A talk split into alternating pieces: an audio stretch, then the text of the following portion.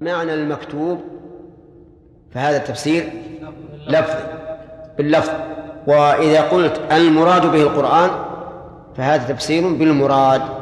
وهذا يقع كثيرا في القرآن الكريم تارة تفسر الكلمة بمرادها وتارة تفسر بما بما يوافق اشتقاقها. على كل الكتاب هنا فعال بمعنى مفعول أي مكتوب. وسمي مكتوبا لأنه مكتوب في اللوح المحفوظ. ولأنه مكتوب في المصاحف التي بين أيدينا ولأنه مكتوب بأيدي السفرة الكرام البررة. يقول أن إذا سمعتم هذه أن مصدرية ويجوز أن تكون تفسيرية لأن التنزيل يتضمن معنى القول دون حروفه. والتفسيرية هي التي تأتي مفسرة لما تضمن معنى القول دون حروفه. المنزل الآن أن إذا سمعتم آيات الله يكفر بها ويستهزأ بها فلا تقعدوا معهم.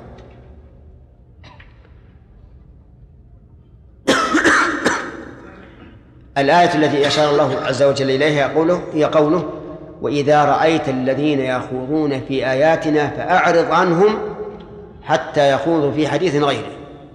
وإما ينسلك الشيطان فلا تقعد بعد الذكرى مع القوم الظالمين. يعني إذا رأيت أحدا يخوض في آيات الله إما بكفر أو استهزاء أو غير ذلك فلا تقعد معه. لكن لو نسيت فلا حرج عليك. إلا إذا إيش؟ ذكرت. ولهذا قال فلا تقعد بعد الذكرى مع القوم الظالمين.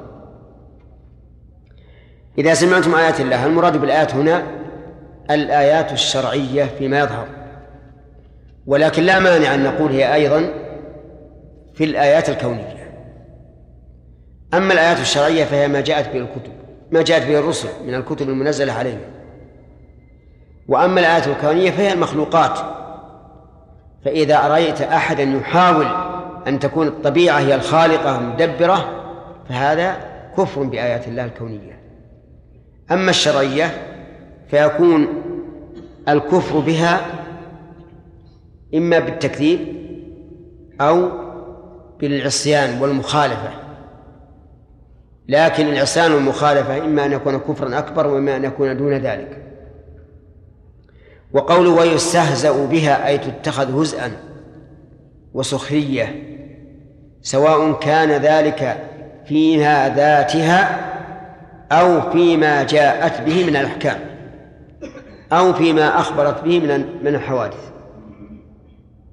مثل أن يسخر بيوم القيامة أو يسخر بآدم أو يسخر بقصة الأنبياء السابقين أو يسخر بالأحكام الشرعية. كل هذا داخل في قوله إيش؟ و ويستهزأ بها. فلا تقعدوا معهم. المراد بالقعود المكث سواء كان ذلك قعودا أم وقوفا أم اضطجاعا. وليس المراد بالقعود ما هو ضد القيام والاضطجاع حتى يخوضوا في حديث غيره حتى هنا للغاية. يعني إلى أن يخوضوا في حديث غيره. وعبر بقوله يخوضوا لأن الذين كانوا يكفرون بآيات الله ويستهزئون بها يبعد قول يبعد كون قولهم جدا. بل هم دائما في خوض ولعب بل هم في خوض يلعبون. لكن مع ذلك إذا كان هذا الخوض لا يخدش الدين فلا بأس أن نبقى معهم. وحتى هنا قلت إنها للغاية فهل تأتي لغير الغاية؟ نقول نعم تأتي لغير الغاية كثيرا. تأتي للتعليل. مثل قوله تعالى هم الذين يقولون لا تنفقوا على من عند رسول الله حتى ينفضوا. هنا حتى ليش؟ لا السؤال خاص. لماذا لا تكون للغاية؟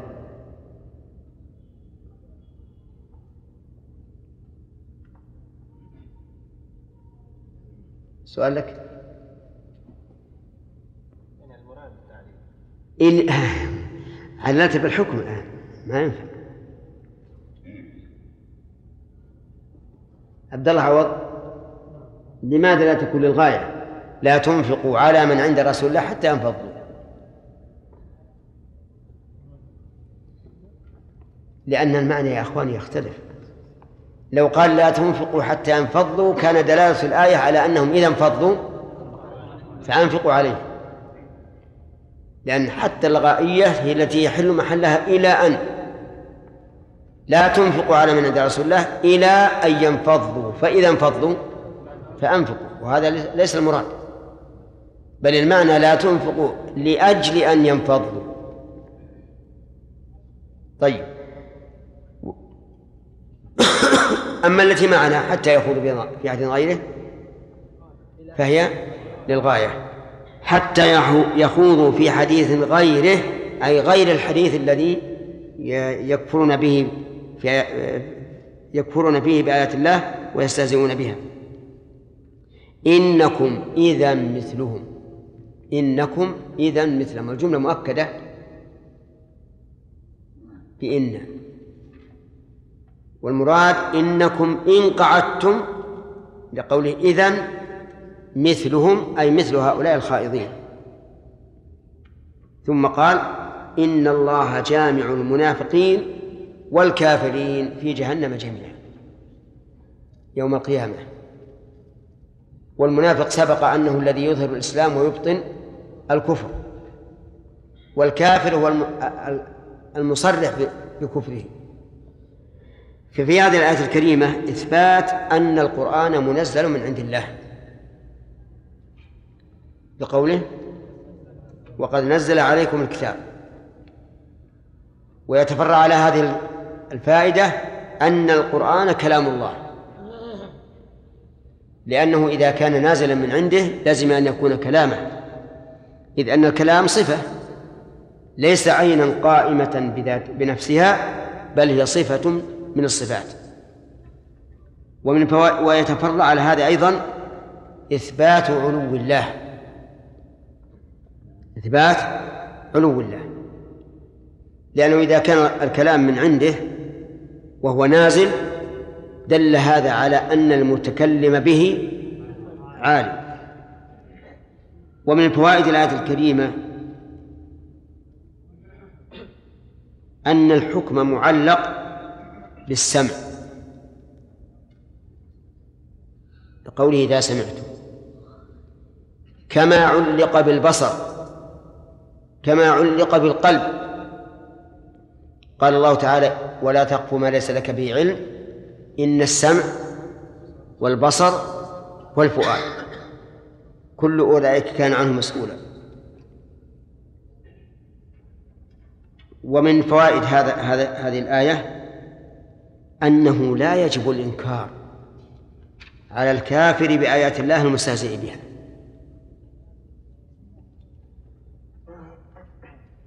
أتوافقوننا؟ نعم. نريد إحنا الآن نفسر الآية نفسها بقطع النظر عن أدلة أخرى. ظاهرها نعم. ظاهرها نعم. لأنه إنما نهى عن القعود معهم ولم يأمر بالإنكار عليهم. ولكن يقال في الجواب عن هذا إن الله تعالى إنما أراد أن يبين حكم المشاركين. حكم المشاركين. ونهيهم عن ذلك أي عن هذا المنكر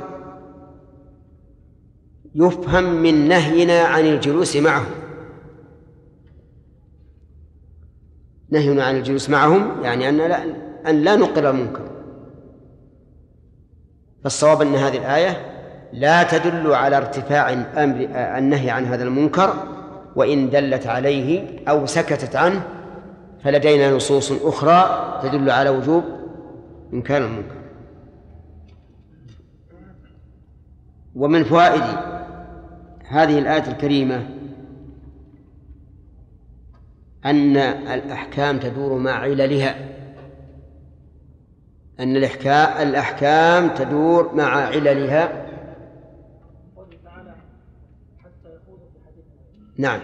من قوله لا تقعدوا معهم حتى يخوضوا في حديث غيره. فلما كانوا يكفرون بآيات الله ويستهزئون نهينا عن القعود معهم ثم أذن لنا بالقعود معهم إذا خاضوا في حديث غيره. ومن فوائد هذه الآية الكريمة أن المشارك لفاعل المنكر كفاعل المنكر. أي نعم. إنكم إذا مثله. نحن قلنا المشارك. والآية لا تدل على المشارك تدل على أن الجالس معهم له حكم الفاعل. فنقول إذا كان الجالس يعني القاعد معهم له حكم الفاعل فالمشارك من باب أولى طيب. ومن فوائد هذه الآية الكريمة وجوب مغادرة المكان الذي يكفر فيه بآيات الله ويستهزأ بها. وجوب المفارقة. ولا يجوز للإنسان أن يبقى ويقول أنا منكر بقلبي وقد قال النبي عليه الصلاة والسلام من رأى منكم منكرا فليغيره بيده فإن لم يستطع فبلسانه فإن لم يستطع بقلبه وأنا الآن منكر بقلبي غاية الإنكار. نقول لو صدقت في ذلك لقمت. إذ أن الجوارح تبع للقلب فلو كره القلب ذلك لكرهته الجوارح. وهذا لا يغنيك لابد أن تفارق وإلا كنت مثله فإن قال قائل إذا حرموا على الإنسان الجلوس مع حالق اللحية. لأن حلق اللحية حرام. فالجواب عن ذلك أنه يجب علينا أن نغادر المكان حين نراه يحلقها بالفعل. أما وقد انتهى الفعل ولم يبقى إلا أثره فلا يلزمنا أن نغادر المكان الذي هو فيه. ومثله لو قال قائل إذا شممت رائحة الدخان في إنسان وجب عليك أن تفارقه. لأن أثر الدخان في فمه. فما الجواب؟ الجواب لا يجب. نعم إذا رأيته يشرب الدخان حينئذ أنهاه فإن نفع وإلا قمت أما أثر المعصية فليس كفعل المعصية. ومن فوائد هذه الآية الكريمة تحريم التعاون على الإثم والعدوان. وجهه أنه إذا حرم القعود مع فاعل المنكر إيش؟ فالإعانة من باب أولى. مثل أن تهيئ له مكان ترشه تطيبه. نعم؟ تأتي بالأواني تصب لهم القهوة الشاي. هذا هذا حرام. من باب أولى. ومن فوائد هذا هذه الآية الكريمة أن جليس الصلحاء الذين يعملون الصالحات مثلهم من من قياس إيه؟ ما اي نعم. من قياس العكس. لأنه إذا وزر بالجلوس مع العصاة أجر بالجلوس مع الطائعين. وقد استعمل النبي صلى الله عليه وسلم هذا القياس بنفسه صلوات الله وسلامه عليه.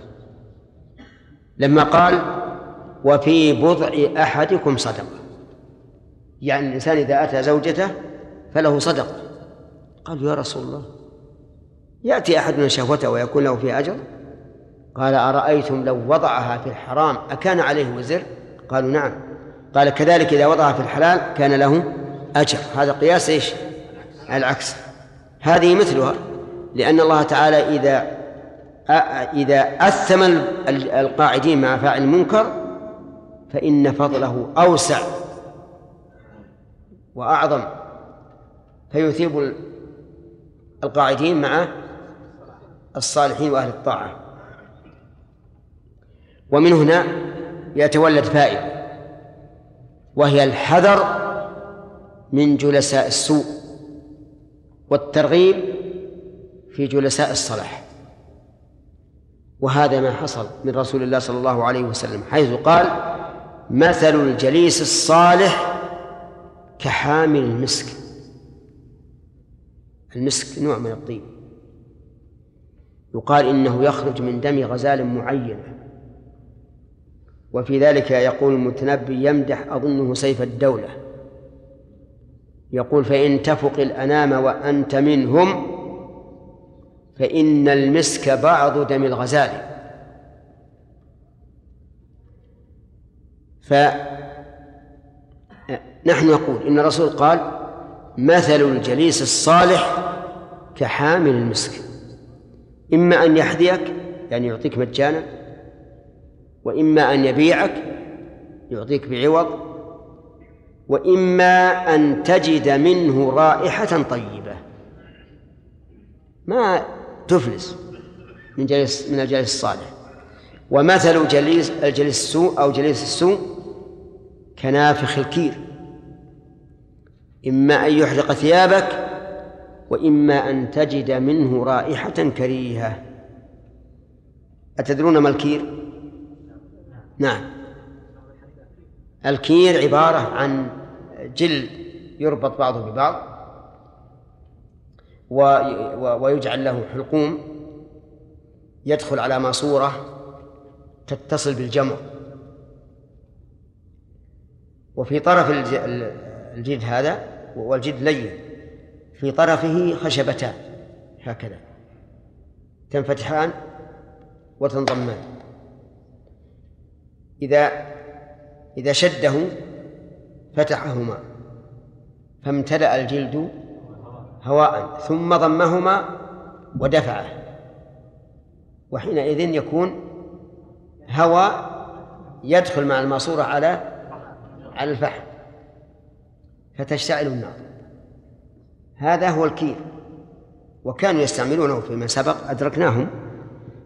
يقول هذا حامل الكير إما أن يحرق ثيابك. متى؟ إذا طال الشرر على الثياب وإما أن تجد منه رائحة كريهة. فيؤخذ من الآية الكريمة معنى هذا الحديث. احذر جلساء السوء وعليك بجلساء الصلاح. فإنك لن تعدم خيرا من جلساء الصلاح ولا ولن تعدم شرا من جلساء السوء. من فوائد الآية الكريمة أن النار لصنفين من العالم.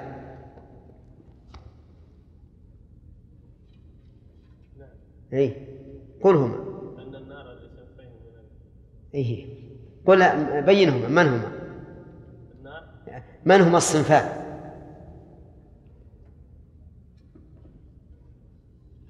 في الآية المنافقين والكافرين. يكفي.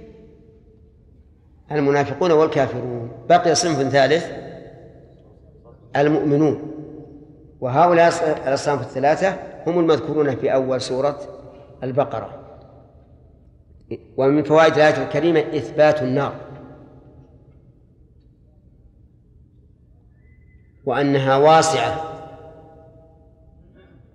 وجه ذلك جامع المنافقين والكافرين في جهنم. وجه كونها واسعة أن تسعة وتسعمائة وتسعة وتسعين من بني آدم في النار. والجن لأن جهنم من الجنة والناس أجمعين. الظاهر الجن أكثر من من بني آدم في النار. ولهذا قدموا في الآية الكريمة. ومن آه نعم. ومن فوائد الآية الكريمة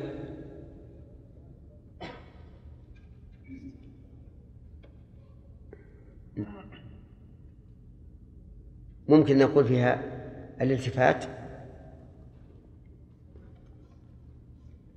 فيها التفات؟ قوله بعد أن قال فلا تقعدوا معهم عبر هنا بالضمير ثم التفت إلى الله جامع المنافقين فعبر باسم الله. إن الله جامعهم إي نعم.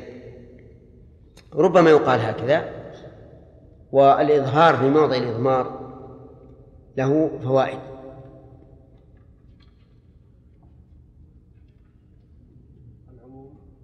إرادة العموم. نعم. على على سبب آه، وعيد سبب ترتب هذا الحكم عليهم. وإرادة آه، بيان بيان السبب والعموم. هذه هذه واحدة والتنبيه إيه. طيب. من كان عدو الله وملائكته ورسله وجبريل وميكال فإن الله عدو للكافرين ولم يقل عدو له. مع أن هذا مقتضى السياق. لكن نبين أن من كان عدوا الله وملائكته ورسله وجبريل وميكال فهو كافر. ولينبه على سبب العداوة عداوة الله وهي الكفر. وليكون المعنى أشمل يعني فيكون عدو يكون الله عدو للكافرين الذين كفروا بالمعاداة والذين كفروا بغيرها أيضا. ثم قال الله تبارك وتعالى الذين يتربصون بكم فإن كان لكم فتح من الله قالوا ألم نكن معكم وإن كان للكافرين نصيب قالوا ألم نستحوذ عليكم ونمنعكم من المؤمنين. فهم جماعون مناعون كذابون خداعون. انظر. الذين يتربصون بكم التربص الانتظار. ومنه قوله تعالى والمطلقات يتربصن بأنفسهن أي ينتظرن يتربصون بهم إيش؟ الدوائر. ينتظرون الدوائر. هل هي عليكم أو لكم؟ يقول فإن كان فإن كان لكم فتح من الله قالوا نريد من هذا الفتح. نحن معكم. لا تحرمون الغنيمة. وإن كان للكافرين نصيب ولم يقل فتح لأن ما يعطاه الكفار ليس فتحا ولكنه محنة. إن كان للكافرين نصيب قالوا أي للكافرين؟ ألم نستحوذ عليكم ونمنعكم من المؤمنين؟ لولا نحن لأهلككم المؤمنون. لكن نحن منع منعناكم منه واستحوذنا عليكم وصرنا درعا لكم. شوف كيف المنافق والعياذ بالله. إن كان النصر للمؤمنين ماذا يقولون يا الأخ؟ ألم نكن معكم؟ يعني فإذا كنا معكم أعطونا نصيبا أعطونا من الغنيمة. وإن كان الأمر بالعكس سمير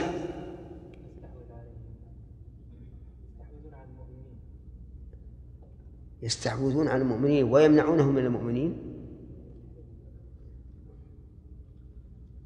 نعم.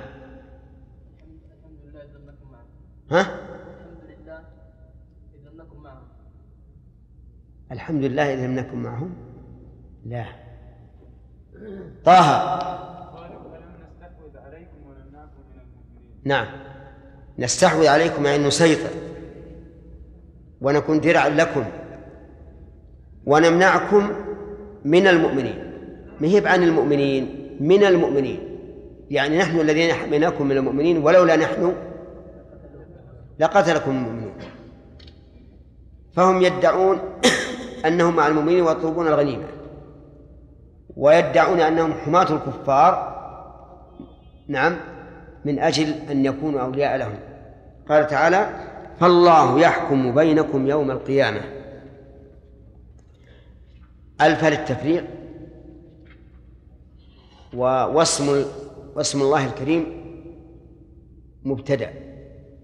ويحكم جملته خبر. فالله يحكم بينكم ويعني وبين هؤلاء المنافقين.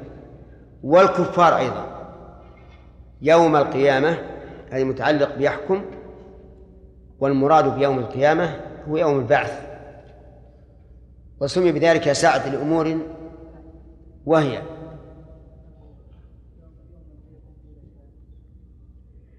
أنه يوم يقوم فيه الأشهاد. نعم. أنه يوم يقام فيه العدل. إيش؟ نعم. أحسن. فالله يحكم بينكم يوم القيامة. ولن يجعل الله للكافرين على المؤمنين سبيلا. سبحان الله. الخصم يخبر بنتيجة الحكم قبل أن يحاكم. الآن نحن الآن إن شاء الله تعالى. نحن الآن خاصمون للكفار. لأن الله تعالى يقول لن يجعل الله للكافرين على المؤمنين سبيلا. بعد أن قال فالله يحكم بينكم. أي حكم أبلغ من هذا؟ يقال للخصم حاكم وليس لخصمك عليك سبيل فحكم للخصم قبل الحكومة لأن الأمر واضح منتهي ولن يجعل الله للكافرين على المؤمنين سبيلا. نعم. آه، من فوائد الآية الكريمة بيان شدة عداوة المنافقين للمؤمنين لكونهم يتربصون بهم إيش؟ الدوائر ينتظرون الساعة التي يكون فيها الضرر على المؤمنين. لكن قال الله تعالى عليهم دائرة السوء وغضب الله عليهم ولعنهم وأعد لهم جهنم وساءت مصيرا ومن فوائد هذه الآية الكريمة أن المنافقين لهم حظ من المغنم.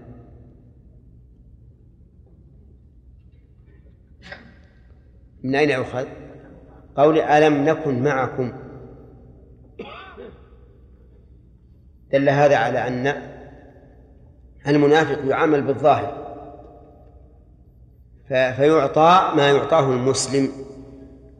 ومن فوائد الآية الكريمة أن المنافقين عندهم منة وفي أنوفهم أنفة. إن كانت الفتح المسلمين طالبوا بالغنيمة وإن كانت الكفار منوا عليهم. إن كان للكافرين نصيب قالوا ألم نستحوذ عليكم ونمنعكم المؤمنين؟ يعني فأعطونا من النصيب. ومن فوائد الآية الكريمة الدعوة الكاذبة للمنافقين. بأنهم هم الذين منعوا الكفار منهم لكونهم كثروا سوادهم وساعدوهم في الباطن. وأثلجوا صدورهم بإيش؟ بالنصر.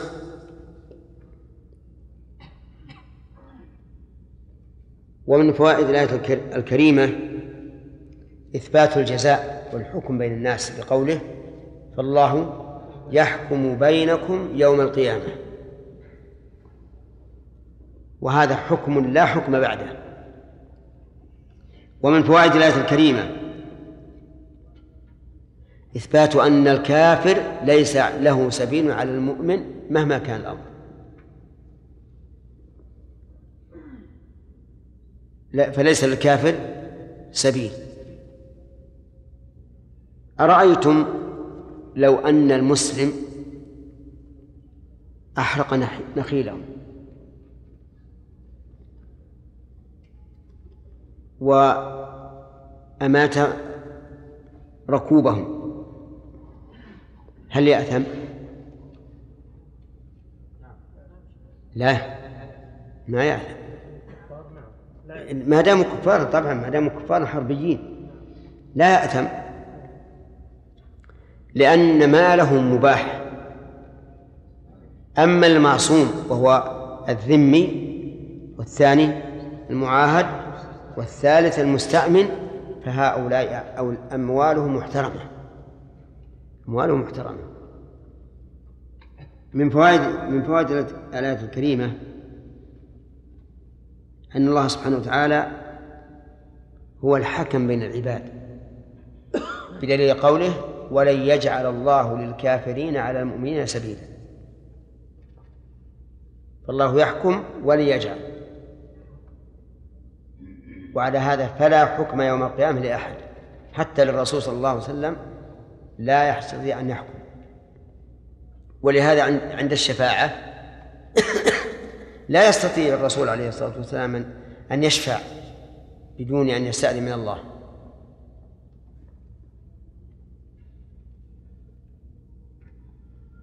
هل يستفاد من هذا من هذه الآية الكريمة أن المخ... أن المحاكمة بين الكفار والمؤمنين في الدنيا قد يكون فيها الحق للكافر؟ قد يكون وجهه نعم. أن أن الله نفى أن يكون له سبيل في يوم القيامة. أما في غير يوم القيامة فالناس كلهم تحت العدالة. نعم. شيخ بارك الله فيكم. ما فهمت وجه الفائدة في الدعوة الكاذبة للمنافقين؟ نعم. دعواهم أنهم كثروا سب الكفار وما أشبه ذلك. بأنهم إيش؟ كثروا سواد الكافرين ومنعوهم من المؤمنين. اي نعم نعم. وجه الكذب أنهم ادعوا أن هذا التكثير هو سبب النصيب الذي حصل للكافرين.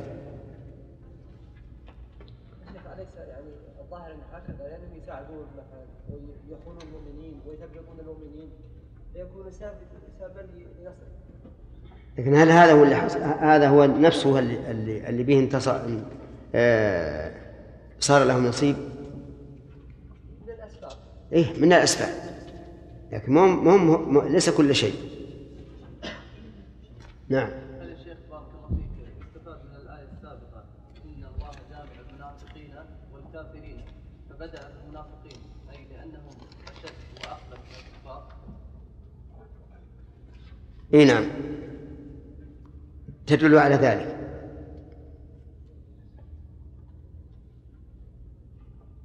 وجميع الآيات اللي فيها الجمع بين المنافقين والكفار يقدم الله فيها المنافقين ليعذب الله المنافقين والمنافقات والمشركين والمشركات إلا في حال واحدة أو في آية واحدة لسبب وهو قوله يا أيها النبي جاهد الكفار والمنافقين وذلك لأن جهاد الكفار بالس- بالسلاح علنا جهاد المنافقين بالعلم والبيان ول- وليس بالقتال.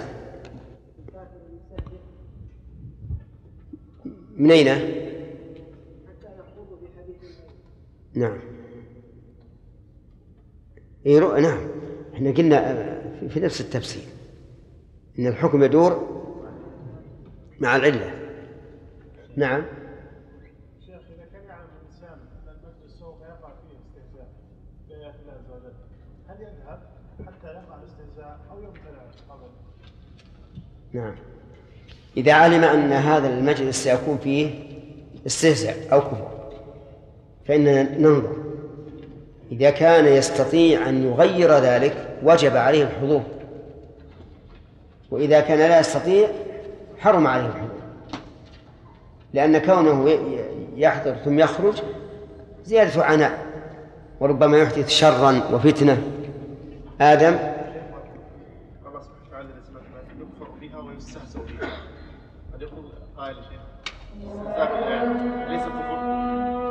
لا. لكن آه الخوض نوعان الكفر الصريح والاستهزاء.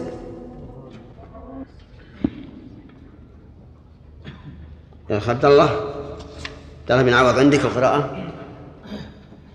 أعوذ بالله من الشيطان الرجيم.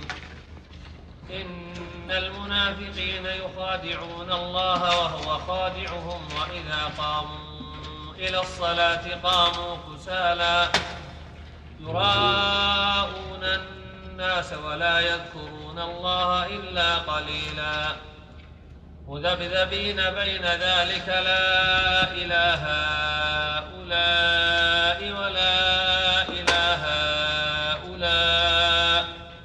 ومن يضلل الله فلن تجد له سبيلا. يا أيها الذين آمنوا لا تتخذوا الكافرين أولياء من دون المؤمنين. أتريدون أن تجعلوا لله عليكم سلطانا مبينا. أحسنت. بارك الله أظن قبل هذا. ها؟ وقفنا على ذا؟ وأخذنا الفوائد؟ أعوذ بالله من الشيطان الرجيم. قال الله تبارك وتعالى الذين يتربصون بكم ما معنى التربص؟ الانتظار. يعني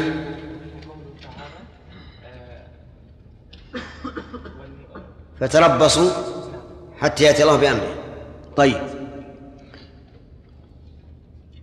وماذا يتربصون بالمسلمين؟ كمال. ماذا يتربصون بالمسلمين؟ ما حضرت نعم. يتربصون بهم الدوائر. يعني ينتظرون دائرة السوء على المؤمنين. ما معنى قوله فإن كان لف... كان لكم فتح من الله؟ قالوا ألم نكن معكم.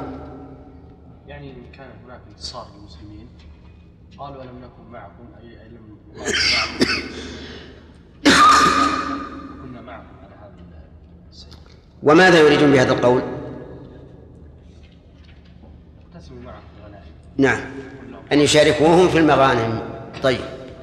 وإن كان للكافرين نصيب قالوا ألم نستحوذ عليكم قالوا ألم نستحوذ عليكم؟ ونمنعكم من المؤمنين. ونمنعكم من المؤمن من المؤمنين. يعني ألم نحطكم؟ ون- ونمنعكم من هزيمة المؤمنين لكم؟ يريدون بذلك آه، أن يريدون بذلك أن يوهموا آه، الفريق الآخر أنهم السبب في نصرهم على المؤمنين. في انتصارهم. طيب. قوله ولن يجعل الله للكافرين على المؤمنين سبيلا. آدم. هذا يوم القيامة أو أو الآن؟ هذا يوم القيامة أو الآن؟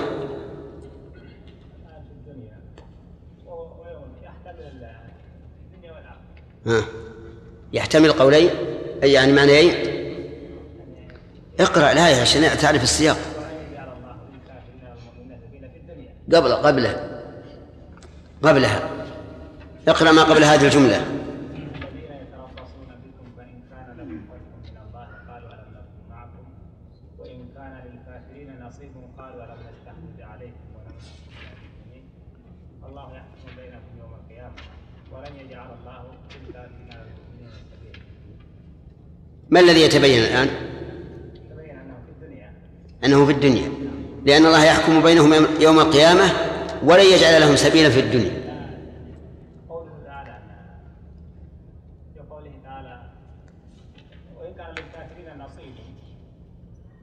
لكن فالله يحكم بينكم يوم القيامة ولن يجعل الله للكافرين على المؤمنين سبيلا. ها؟ هذا يوم هذا يوم القيامة. لأنه قال فالله يحكم ثم قال ليس للكافرين سبيلا على المؤمنين. فيكون هذا في يوم القيامة. لكن من العلماء من من جعل حكمها عاما كما أسلفنا لكم وبينا الفوائد في هذه الآية. ثم قال الله تبارك وتعالى إن المنافقين يخادعون الله وهو خادعهم. الجملة مؤكدة بإن.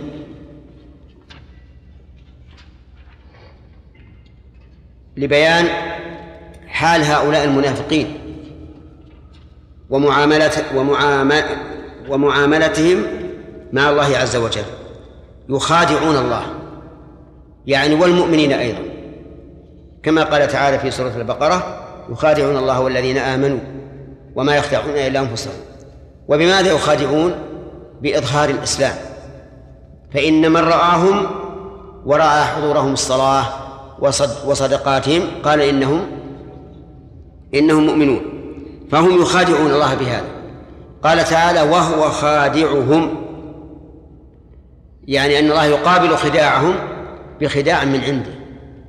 وكيف مخادعتهم مخادعته إياهم؟ أنه يملي لهم حتى يستمروا على هذا ويستمرئوه. فيبقون كفارا مع شياطينهم مسلمين مع المؤمنين ويعصمون بهذا النفاق دماءهم وأموالهم. وهذا هو خداع الله تعالى لهم أنه يملي لهم ليستمروا في نفاقهم ثم بالتالي يختم لهم بسوء الخاتمة.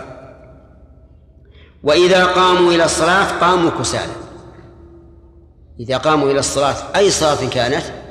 يقومون كسالى والك- والكسلان هو الذي يكون عنده فتور وعدم نشاط على فعل الفعل على الفعل. فهم إذا قاموا قاموا كسالى تجدهم يتثاقلون الوضوء يتثاقلون الذهاب إلى المسجد يتثاقلون الصلاة نفسها. وذلك لعدم رغبتهم في الصلاة. ووجه هذا أن من كان راغبا في الشيء فلا بد أن يقوم إليه نشيطا. يراؤون الناس يعني مع كونهم يقومون كسالى لا يخلصون في قيامهم وإنما يراؤون الناس أن يظهروا أنفسهم بهذا المظهر ليراهم الناس فيقولوا إنهم مسلمون. ولا يذكرون الله إلا قليلا. لا يذكرون الله يعني لا يصلون أو لا يذكرون الله في صلاتهم. الثاني يعني حتى إذا صلوا لا يذكرون الله إلا قليلا. والمراد لا يذكرونه بألسنتهم وجوارحهم وقلوبهم إلا قليلا. فلا يذكرون الله بألسنتهم لأنهم لا يأتون بالواجب من تكبير وتسبيح وتحيات وغيرها. وكذلك لا يذكرون الله بأفعالهم فلا يطمئنون في الصلاة ينقرونها كنقل الغراب لأنها ثقيلة عليهم. وهم لا يأتونها من رابع ولا يذكرون الله بقلوبهم لأن قلوبهم ساهية غافلة. يؤدون الصلاة كأداء المكينة بدون أن يشعروا بأنهم بأنهم يناجون الله عز وجل. إذن لا يذكرون الله في الصلاة إلا قليلا يعني بالقلب واللسان والجوارح. في هذه الآية الكريمة آه، إثبات خداع المنافقين وأنهم قوم أهل خداع ومكر. ولهذا كان من صفات المنافقين أنهم إذا عاهدوا غدروا وإذا خاصموا فجروا وإذا حدثوا كذبوا وإذا وعدوا أخلفوا. لأن كل هذا يتضمن الخداع. ومن فوائدها الآية الكريمة إثبات الخداع لله عز وجل أي أنه جل وعلا يخدع من يخادعه لقوله تعالى وهو خادعهم. وهل الخداع صفة ذم أو صفة مدح؟ في ذلك تفصيل.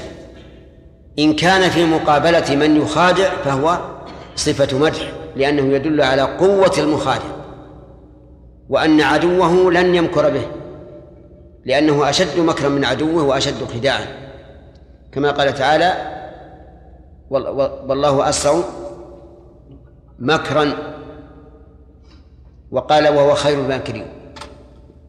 أما إذا كان ليس له سبب بل هو خداع في موضع الائتمان فإنه لا يسمى خداعا وإنما يسمى خيانة يسمى خيانة وهذا عيب بكل حال ولهذا لا يوصف الله بالخائن إطلاقا.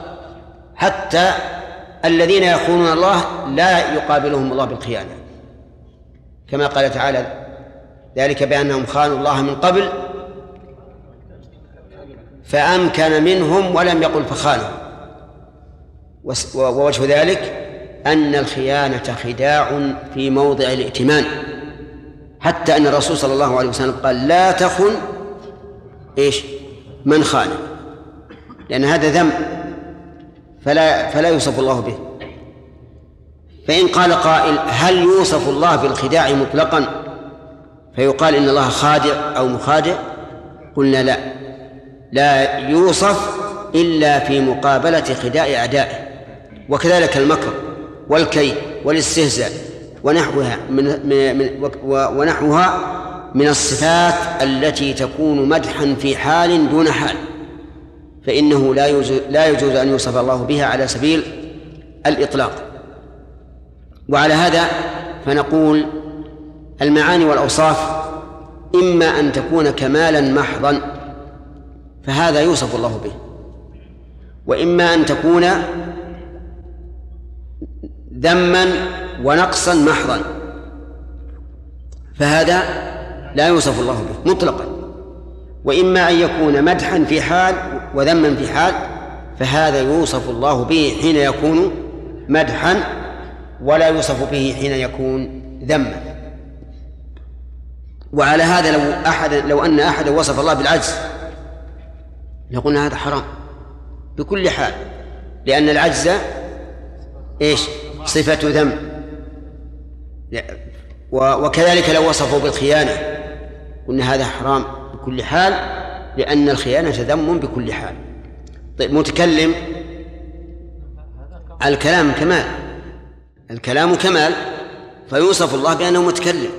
مريد كذلك. فعال لما يريد كذلك. لأن يعني كل هذه صفة كمال. ومن فوائد الآية الكريمة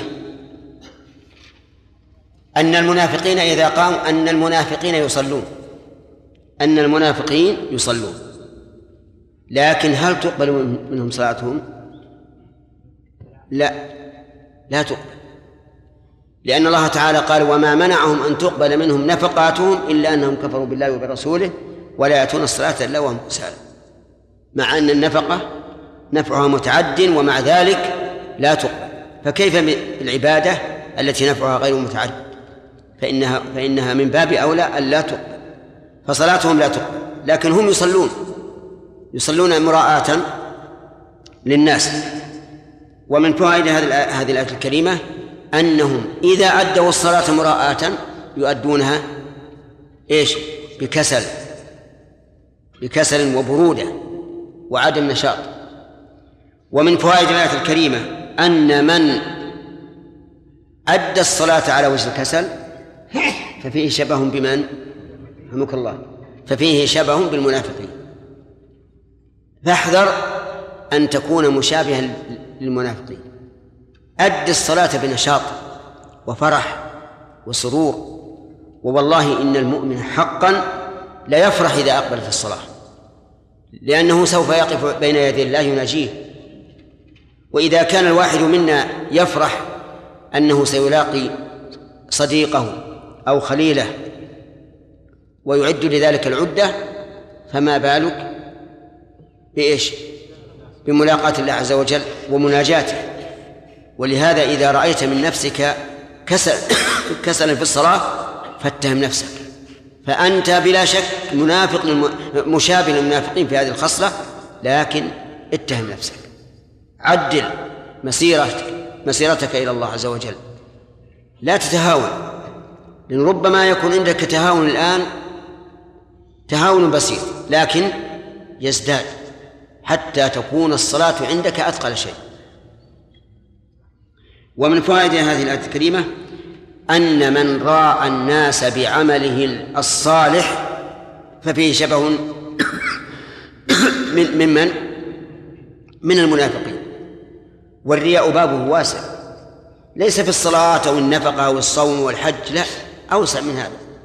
حتى الإنسان لو أنه لبس ثيابا رثة ليظهر للناس بمظهر الزاهد فهو إيش؟ فهو مرائي ولذلك لا تظن أن الرياء يختص بالعبادات المحضة. قد يكون في أي شيء. كل شيء تظهر للناس أنك تتقرب به إلى الله ليراك الناس فإنه رياء والعياذ بالله. رياء محبط للعمل. رياء محبط للعمل. لأن الله يقول في في الحديث القدسي أنا أغنى الشركاء عن الشرك. من عمل عملا أشرك فيه معي غيري تركته وشركه. فالله غني عنه. نحن المضطرون إليه وهو في غنى كامل عنه. فإذا أشركنا بالله نعوذ بالله من الشرك إذا أشركنا به أحدا فإنه لن يقبله منا هو أغنى الشركاء عن الشرك. ومن فوائد هذا هذا هذه الآية الكريمة التحذير من مراعاة الناس. تراعي الناس ليه؟ الناس ينفعونك؟ لا. ولا يضرونك. إنما الذي ينفعك ويضرك هو الله عز وجل. وما بكم من نعمة فمن الله ثم إذا مسكم الضر فإليه تأجرون. لا تهتم بالناس. مدحوك أو قدحوا فيك. أهم شيء أن تنظر إلى رضا الله عز وجل. أبعد بعدا تاما عن الرياء. ولكن هنا مسألة وهو أن الشيطان يأتي الإنسان فيقول إن صليت فقد رأيت. وإن حسنت صلاتك فقد رأيت. وهو بعيد من هذا. فهل يترك تحسين الصلاة خوفا من ذلك أو يترك العبادة خوفا من ذلك؟ لا. هذا من مثبطات الشيطان للإنسان. ولكن ليشق طريقه وليستمر ويستعيذ بالله من الشيطان الرجيم ولا يلتفت إلى هذه الوساوس. لأن الشيطان يتمنى أن لا نعبد الله. لأنه عصى الله فيريد أن يعصى الناس ربهم أيضا. فلا تترك العبادة من أجل الرياء ثم إن طرأ على بالك أنك تحسنها من أجل رؤية الناس إياك فإن كنت طالب علم يقتدى به فانوي أنك تحسنها من أجل أن يقتدي الناس بك. وتكون في هذه الحال عابدا معلما. فإن الرسول صلى الله عليه وسلم كان إذا أتاه وفد يطلب منه أن أن يبين له كيفية الصلاة يقول صل معنا وكان يصعد على المنبر حين بني له يقوم يصلي عليه ويقول فعلت هذا لتأتموا بي ولتعلموا صلاتي. وبهذا تطرد الشيطان تطرد الشيطان عنه.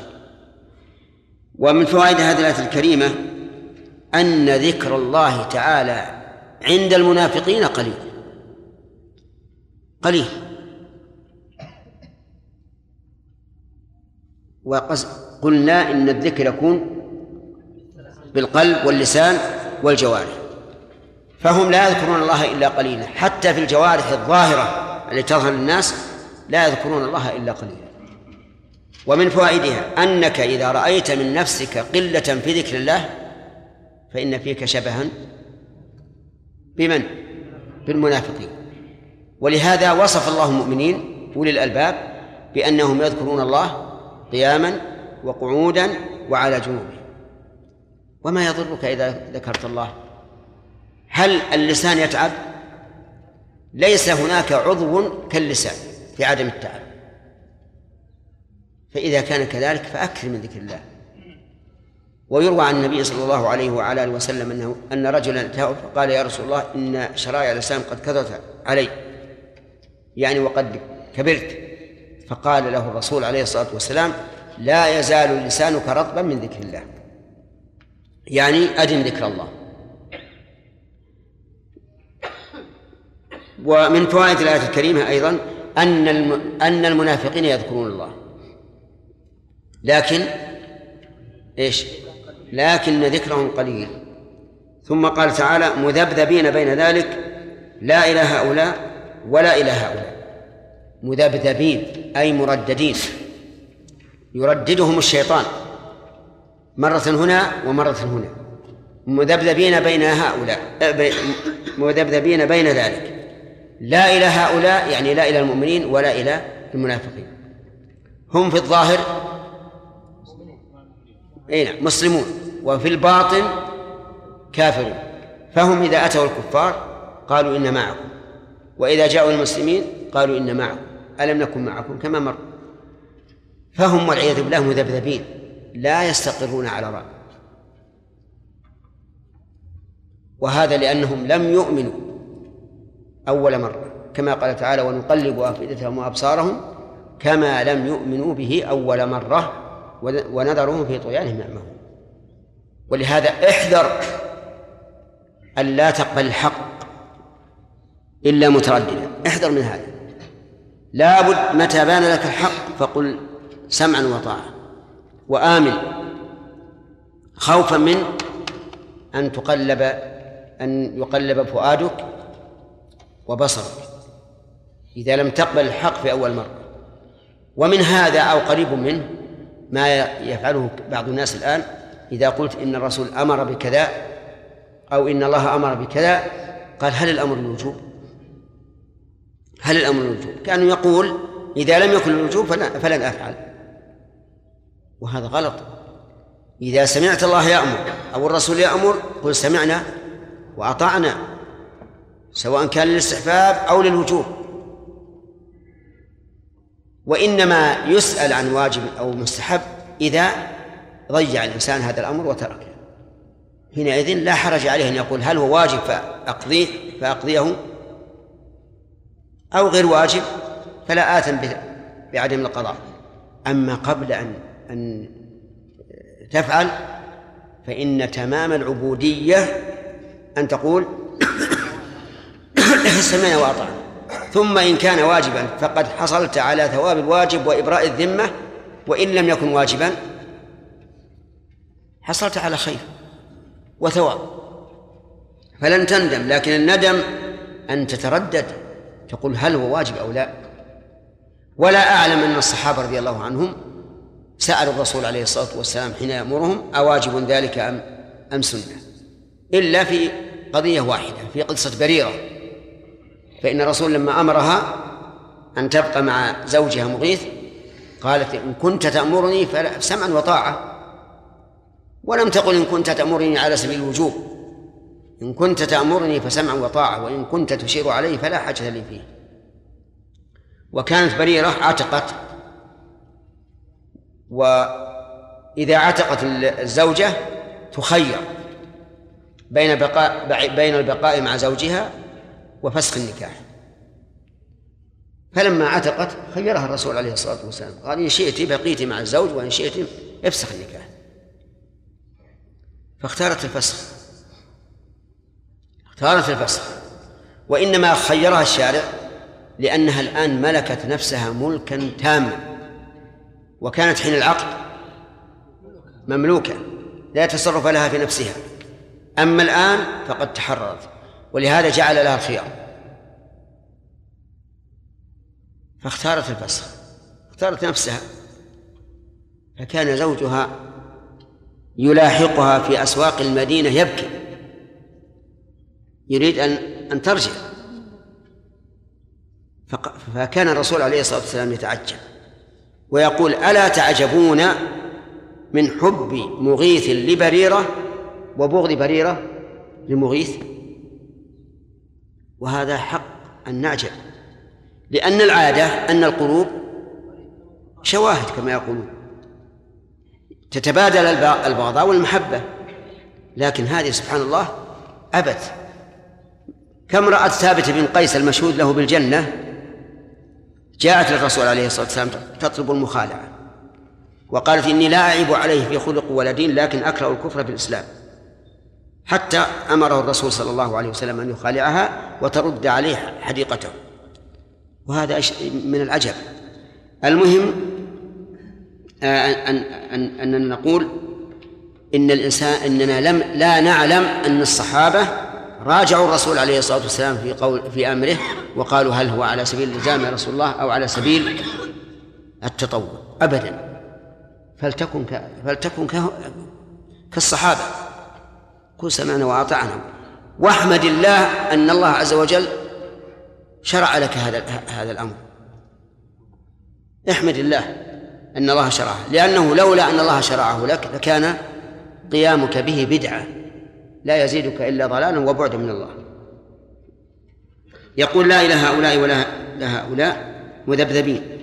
ومن يضلل الله فلن تجد له سبيلا. الجملة هذه شرطية وفيها إشكال وهي أن من الشرطية حسب ما نعرف تجزم الفعل. وإشكال آخر أن الفعل لا لا يلحقه الكسر يعني لا يكون مجرورا. وهنا مكسور فهذان إشكالان. نعم يحيى. يحيى اثنين. على نمط واحد. واحد كل واحد يحل المسألة يلا يحيى الراعي ها. كسر. يعني هو مجزوم لكن كسر. كسرة عارضة. التقاء الساكنين. طيب والإشكال الثاني؟ لا ما هو نفسه. هل هل الجر يدخل الفعل؟ ها. أجل لماذا الكسرة؟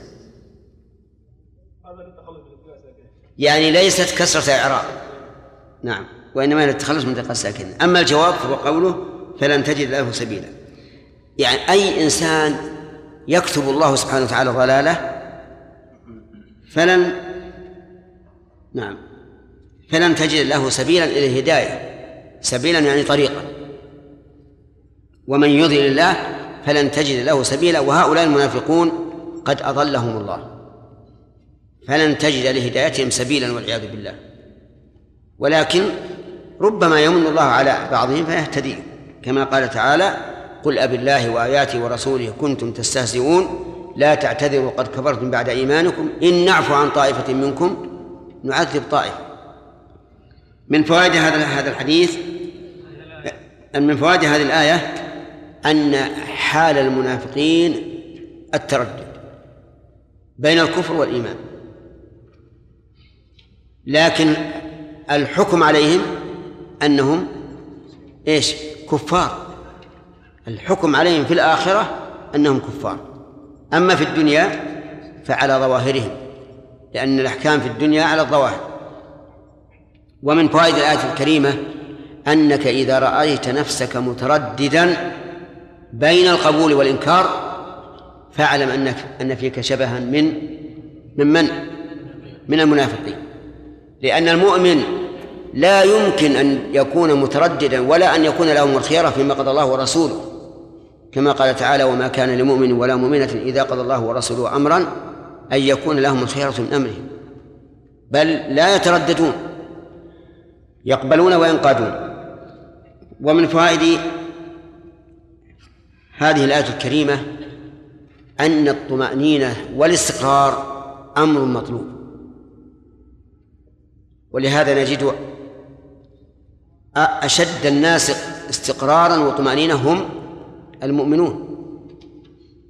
قال بلى ولكن ليطمئن قلبي. ومن فوائد هذه الآية الكريمة أن من كتب الله أن من أضله الله فلن فلن يستطيع أحد أن يهديه. لقوله ومن يضلل الله. فإن قال قائل لماذا يضل الله فلانا ويهدي فلانا؟ قلنا له هل منع هذا الهدا... الذي منع هدايته هل منعه ظلما أو عدلا؟ الجواب عدلا لا شك. وتفضل على الآخر فهداه. فهو لم يمنع أحدا حقه وإنما تفضل على هذا فهداه. ثم اعلم أنه لن لن يكون الإضلال إلا لسبب من العبد. لقول الله تعالى فلما زاغوا أزاغ الله قلوبهم. وكما قال تعالى ونقلب أفئدتهم وأبصارهم كما لم يؤمنوا به أول مرة. فلو أنهم آمنوا أول مرة واستقاموا على الطريق لم يضلهم الله. لم يضلهم الله أبدا. وبهذا نعرف أن حديث ابن مسعود رضي الله عنه إن أحدكم لا يعمل بعمل أهل الجنة حتى ما يكون بينه وبينها إلا ذراع فيسبق عليه الكتاب فيعمل بعمل أهل النار فيدخلها. أنه ليس المراد أنه لا يكون بينه وبين الجنة إلا ذراع بحسب عمله ولكن لا يكون بينه وبين الجنة ذراع بحسب أجله. لأنه لو كان عمله أوصله إلى أن لا يكون بينه وبين الجنة إلا ذراع ما ما خذله الله أبدا.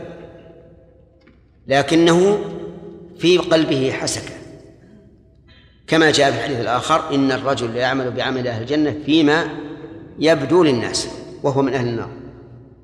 وهذه وهذا التأويل متعين. أن نقول حتى ما يكون بينه وبينها إلا ذراع باعتبار الأجل. يعني حتى إذا قرب أجله وقارب الموت أظهر وأعلن أنه من أهل النار والعياذ بالله. ومن فوائد هذه الآية الكريمة أنه أو من فوائدها الإشارة إلى اللجوء إلى الله عز وجل في طلب الهداية. لقوله ومن يضلل الله فلن تجد له سبيلا. وعليه فإذا دعونا أحدا إلى الحق ولكنه أبى وتردد فإننا نلجأ إلى الله أن يهديه لأن الله على كل شيء قدير. وكم من أناس كانوا أشقى القوم فصاروا أسعد القوم. وأفسد القوم فكانوا أصلح القوم. وما عمر بن الخطاب الرجل الثاني من أتباع الرسول عليه الصلاة والسلام ما أمره ببعيد. خالد بن الوليد عكرمة بن أبي جهل وش حالهم في أحد؟ عجيب. كفار معادون للإسلام يريدون القضاء على أهل الإسلام. يريدون قتل الرسول عليه الصلاة والسلام وقتل الصحابة. ومع ذلك كانوا بعد هذا إيش كانوا؟ كانوا إي نعم قادة وكانوا شجعانا في في نصرة الإسلام وهزيمة الكفار. فالله سبحانه وتعالى يهدي من يشاء. فإذا علم الله في قلب الإنسان خيرا ونسأل الله أن يجعل قلوبنا وقلوبكم هكذا هداه للإسلام يا أيها النبي قل لمن في في أيديكم من الأسرى إن يعلم الله في قلوبكم خيرا يؤتكم خيرا مما أخذ منكم. وش بعد؟ ويغفر لكم. فإذا علم الله من قلب العبد الخير وفقه له وهداه. حتى وإن ضل فالعاقبة إيش؟ الهداية. العاقبة أن الله يهديه. ومن يضل الله فلن تجد له سبيلا. سبيلا هذه نكرة في سياق. في سياق النفي. فلن تجد له نصيرا فتعم كل سبيل. لا يمكن أن يكون سبيل لمن أراد الله ضلاله. نسأل الله أن يهدينا وإياكم صراطا مستقيم. وأن يصلح قلوبنا وأعمالنا. نعم أشكل علي هذا وذكر الله تبارك وتعالى هو كان بالإخلاص والمحبة نعم. ولا يذكرون إلا قليل ومع أن في المنافقين ليس قطرة من ولا. نعم. كيف يذكرون؟ نعم. ربما ينقدح في, في, في قلوبهم بعض الشيء. أما ذكر اللسان والجوارح ما في إشكال. ذكرهم ذكرهم الله باللسان والجوارح ما في إشكال. ما في إشكال. لكن ذكر الله بالقلوب وهو الذي قلنا أنه يكون بالقلب. قد ينقدح في ذهنه هذا. ولهذا قال آمنوا ثم ذلك بأنهم آمنوا ثم كفروا. نعم.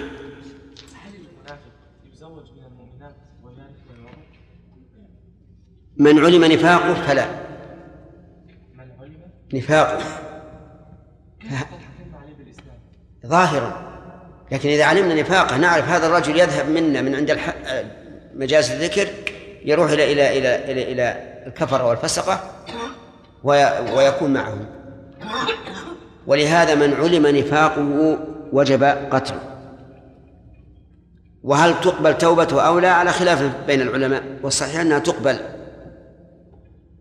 لكن الرسول عليه الصلاة والسلام يعلم بعض المنافقين يعلمه علما يقينا يقينا لكنه لم يقتله خوفا من التنفير عن الإسلام. ولهذا قال لا يتحدث الناس أن محمدا يقتل أصحابه. وهذه نقطة يجب التفطن لها. إن أننا إذا علمنا نفاق شخص وجب أن نجري عليه أحكام الردة. وجب أن نجري عليه أحكام الردة. ولا نقل كما قال الرسول صلى الله عليه وسلم. أما النبي عليه الصلاة والسلام فإن فإن له أن يمتنع من قتلهم لهذه الفائدة العظيمة. شيخ بارك الله فيكم. من المعلوم ان باب الأفعال اوسع باب الأوصاف. فما هو الضابط في الأوصاف أن تطلق على الله عز وجل من الأفعال؟ نعم. كل فعل يطلق عليه. كل فعل يطلق عليه من صفته. اذا ما صدقت العباره هذه هذه. باب الأفعال اوسع معلوم باب الأفعال. كل فعل يشتق يشتق منه صفة. كل فعل فإنه يشتق منه صفة. فإذا قال يسته ي... ي... الله يستهزئ بهم فيها إثبات صفة الاستهزاء هل نقول الله مستهزئ بمن يستهزئ نعم يصح. طيب شيخ اللعن مثلا. نعم. اللعن. هل نقول إن الله اللاعن لعن نعم نقول لا يلعن. ونقول إنه لاعن من يستحق اللعنة ونقول إن, إن لعنة الله على من يستحق اللعنة اذا باب الافعال مثل باب الاوصاف هو أصلها الفعل مشتق من, من الصفة. ضرب مشتق منين؟ هذه. نعم. يرتبين بين المشار اليه ما بين ذلك فسرها بقوله أي بين ذلك الحال وهي أنهم تارة مع المنافقين مع الكفار وتارة مع المؤمنين. نعم. شيخ بارك الله فيكم. يعني لو قال قائل إنه ينبغي لنا معرفة ال- الخطاب من الله عز وجل ومن رسوله هل يقتضي الوجوب أو يقتضي ما دون ذلك كالاستحباب والجواز؟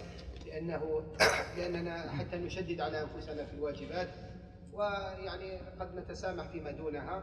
وأما الصحابة فلم- فلفهومهم ولمعرفتهم باللغة العربية كانوا يعلمون أن هذا يقتضي الوجوب و الأوامر بين أيدينا. الأوامر بين أيدينا. لا المهم أنك أول مرة لا تسأل. وكما قلت لكم إذا وقع الشيء إذا وقعت المخالفة فلا بأس بالبحث. لا بأس بالبحث. أو إذا صار فيه مثل نوع مشقة. فلا بأس بالبحث لأ- لأجل أن يسقط عن الإنسان. أما من أول ما نقول له افعل كذا الرسول أمر بكذا هل هو الوجوب ولا الاستحباب؟ هذا لا شك فيه تردد.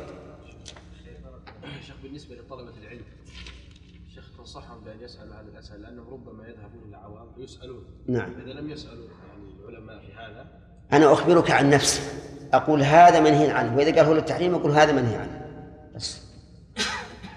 كذلك دائما يلحون على الإنسان. يلحون عليه. هو حرام. أقول نهى عنه الرسول.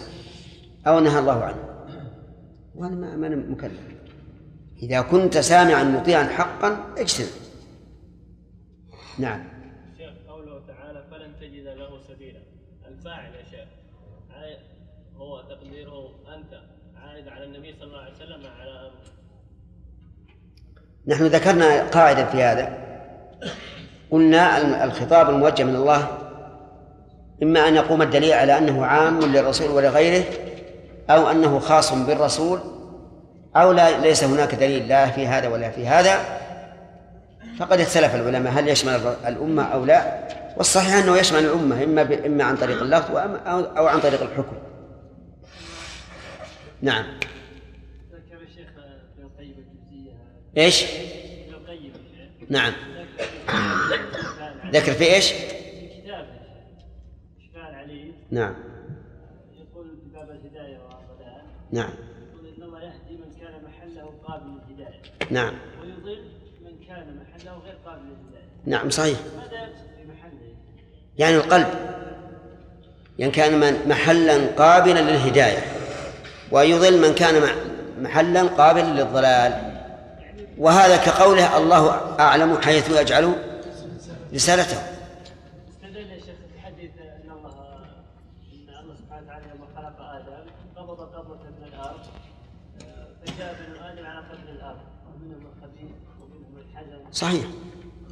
يعني يخلق الإنسان يا شيخ خبيث أو نعم. ويخلق طيب أي نعم لا قد تكون طبيعته من, من, من أصل أنه يكره الإسلام يكره الأوامر وما أشبهه. نعم. نعم. يلا خذ الله أعوذ بالله من الشيطان يا أيها الذين آمنوا لا تتخذوا الكافرين أولياء من دون المؤمنين. أتريدون أن تجعلوا لله عليكم سلطانا مبينا إن المنافقين في الدرك الأسفل من النار ولن تجد لهم نصيرا. إلا الذين تابوا وأخلصوا واعتصموا لله إلا الذين إلا الذين. إلا الذين تابوا وأصلحوا واعتصموا بالله وأخلصوا دينهم لله فأولئك مع المؤمنين. فأولئك مع المؤمنين وسوف يؤتي الله المؤمنين أجرا عظيما. ما يفعل الله بعذابكم إن شكرتم وآمنتم. وكان الله شاكرا عليما. أعوذ بالله من الشيطان الرجيم. قال الله تبارك وتعالى يا أيها الذين آمنوا لا تتخذوا الكافرين أولياء من دون المؤمنين. الأول أخذنا فوائده. يا أيها الذين آمنوا سبق الكلام على مثل هذا التعبير وذكرنا أن أن تصديره بالنداء يفيد التنبيه وأن تصديره بهذا الوصف وصف الإيمان يدل على أن امتثاله من مقتضيات الإيمان وأن فقده أو وأن مخالفته نقص في الإيمان. يا أيها الذين آمنوا لا تتخذوا الكافرين أولياء من دون المؤمنين. أي لا تجعلوهم أولياء. لأن اتخذ بمعنى جعل ومنه قوله تعالى واتخذ الله إبراهيم خليلا أي جعله خليلا له. لا تجعلوهم أولياء أي تتولونهم وتثقون بهم وتناصرونهم و و وتعلقون آمالكم بهم من دون المؤمنين. لأن بعض المؤمنين يكون ضعيف الإيمان ضعيف التوكل على الله فيعتمد على هؤلاء الكفار لقوتهم ويتولاهم ويرى أن المؤمنين لا يبلغون مبلغهم وهذا لا شك أنه نقص في الإيمان والتوكل. فقد سبق أن الله قال أيبتغون عندهم العزة؟ فإن العزة لله جميعا. وقوله من دون المؤمنين أي من سواهم. أتريدون أن تجعلوا لله عليكم سلطانا مبينا؟ وهذا استفهام بمعنى الإنكار. يعني أتريدون باتخاذكم الكافرين أولياء من دون المؤمنين أن تجعلوا لله أي تصيروا له عليكم سلطانا مبينا أي حجة بينة واضحة. لأن كونكم مؤمنين يقتضي أن تتولوا المؤمنين للكفار. فإذا عدلتم عن هذا الواجب إلى إلى موالاة الكفار فقد جعلتم لله عليكم سلطانا مبينا تستحقون به عقوبة الله. في هذا الحديث في هذه الآية الكريمة دليل على تحريم اتخاذ الكافرين أولياء. لأن الله نهى عن ذلك وحذر منه.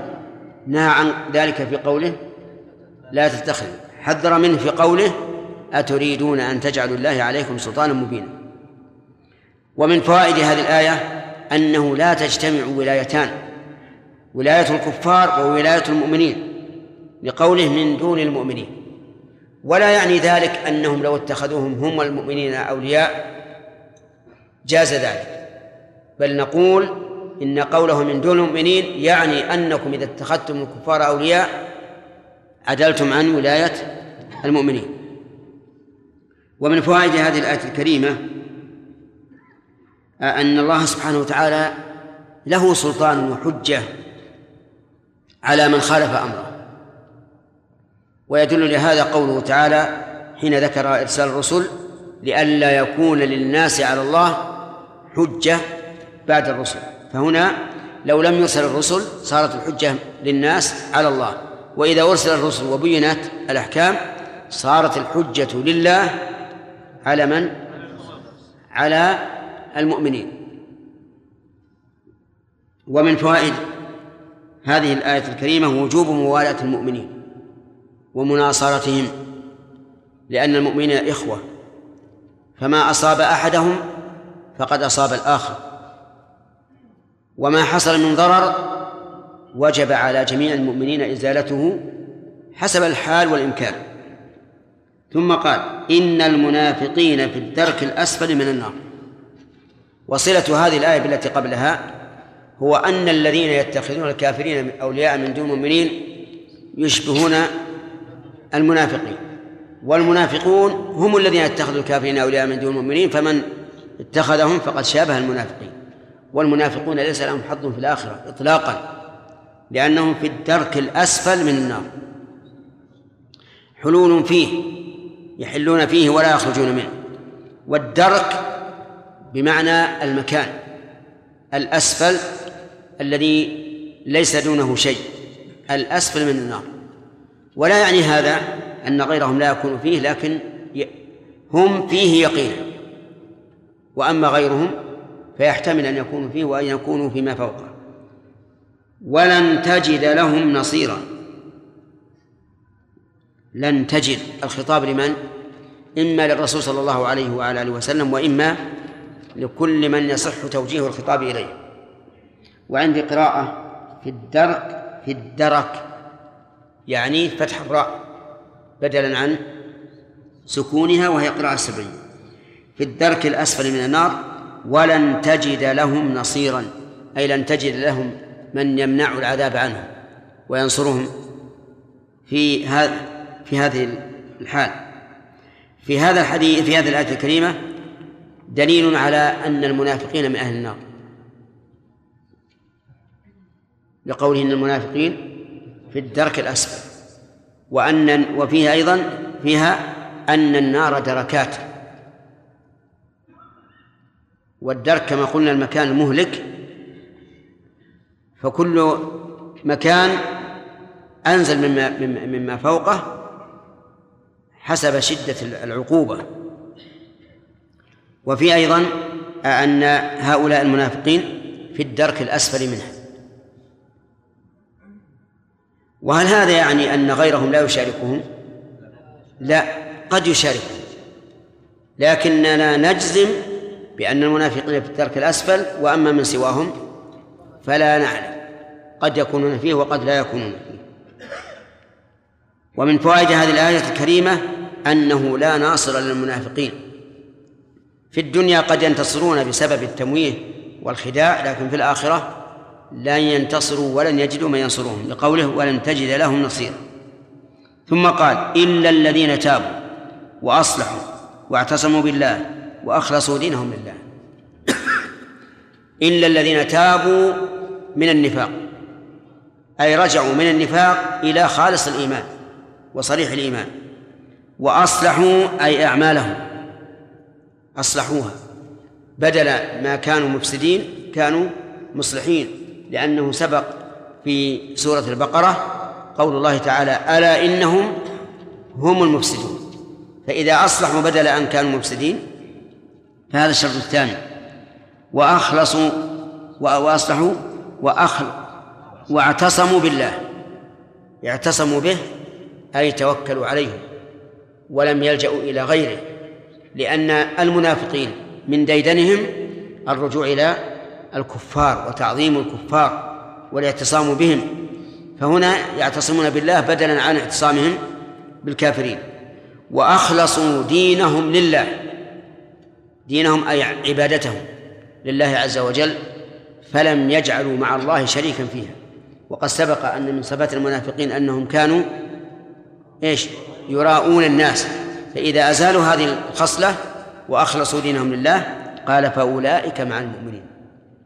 فلن يصلوا إلى درجة المؤمنين ومنزلة المؤمنين إلا بهذه الأوصاف الأربعة. الأربعة. الأول أو الوصف الأول التوبة من النفاق. والثانية الإصلاح. والثالثة الاعتصام بالله. والرابعة إخلاص الدين لله. أخلصوا دينهم لله. قال فأولئك مع المؤمنين. ثم قال وسوف يؤتي الله المؤمنين أجرا عظيما. لم يقل وسوف يؤتيهم بل قال سوف يؤتي الله المؤمنين.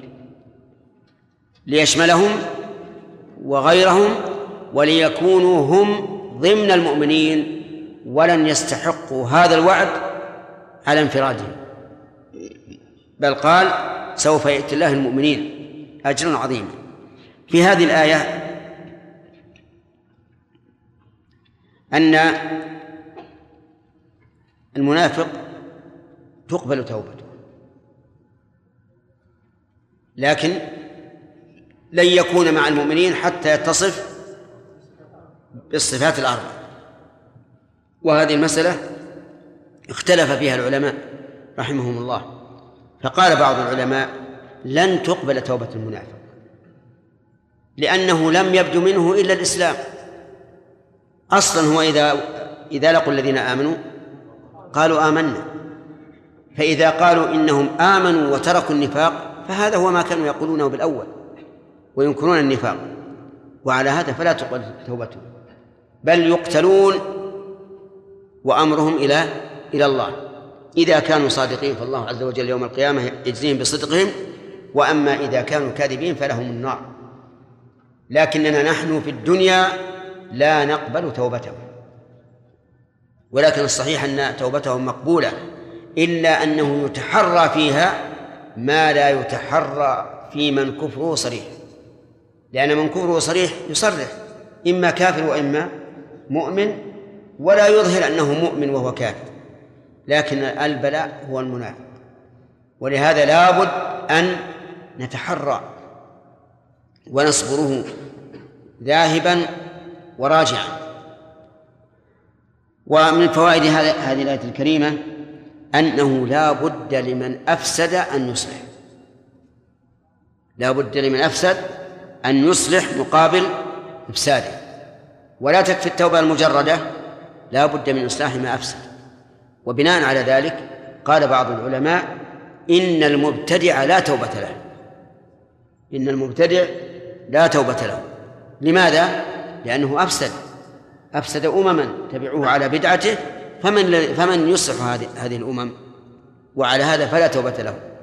ولكن الصحيح أن أن له توبة.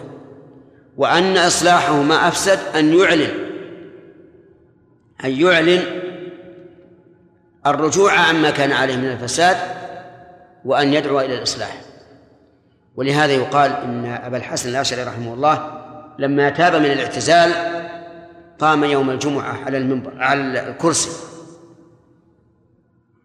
ووضع عمامته وقال أما بعد فمن عرفني فقد عرفني ومن لم يعرفني فأنا فلان. ثم صرح برجوعه عن الاعتزال وصار يرد على المعتزلة. فمثل هذا الرجل الذي كان مبتدعا معتزليا توبته مقبولة. لماذا؟ لأنه أصلح ما أفسد أصلح ما أفسد. ولهذا كان خطر البدعة عظيما لما يحصل فيه من الفساد. ومن فوائد الآية الكريمة أن من كان معتصما بغير الله فإن من تحقيق توبته أن يعدل عن الاعتصام بغير الله إلى إلى الاعتصام بالله. لأن الداء يداوى بالدواء المقابل. فالاعتصام بغير الله شرك. يداوى بماذا؟ بالاعتصام بالله عز وجل. لكل داء دواء يناسبه. طيب ومنها أيضا من فوائد الآية أن من تمام التوبة إخلاص المشرك لقوله وأخلصوا دينهم لله والمنافقون عندهم إشراك لأنهم يراؤون الناس ولا يذكرون الله إلا قليلا. ومن فوائد الآية الكريمة أن من اتصف بهذه الصفات فإنه يكون مع المؤمنين. ولو كان قبل ذلك منافقا. لأن هذه الصفات تنتشره من من النفاق إلى الإيمان. فهذه معية المؤمنين لا شك أنها منزلة عالية كما قال تعالى ومن يطع الله والرسول فأولئك مع الذين أنعم الله عليهم من النبيين والصديقين والشهداء والصالحين. ومن فوائد الآية الكريمة وعد المؤمنين بما هو أصدق الوعود وهو قوله وسوف يؤتي الله المؤمنين أجرا عظيما. أجرا أي ثوابا. وسمى الله الثواب أجرا تفضلا منه كأنه بمنزلة أجرة الأجير التي لا بد أن إيش؟ أن نعطى إياها. وهذا التزام من الله سبحانه وتعالى التزم به على نفسه أن يثيب المؤمنين. بالأجر العظيم. وهذا الأجر العظيم يكون في الدنيا ويكون في الآخرة. قال تعالى من عمل عملا صالحا من ذكر أو أنثى وهو مؤمن فلنحيينه حياة طيبة ولنجزينهم أجرهم بأحسن ما كانوا يعملون. ثم قال ما يفعل الله بعذابكم إن شكرتم وآمنتم. ما يفعل ما هنا استفهام استفهامية. يعني أي شيء يفعله الله بعذابه. إن شكرتم وآمنتم. أي أنكم إذا شكرتم الله عز وجل على نعمه وقمتم بطاعته وآمنتم فإن الله لن يعذبكم. لن يعذبكم. لأنكم لا تستحقون العذاب حسب وعده. فما فأي شيء يفعله الله بكم إذا قمتم بشكره والإيمان به؟ وكان الله شاكرا عليما.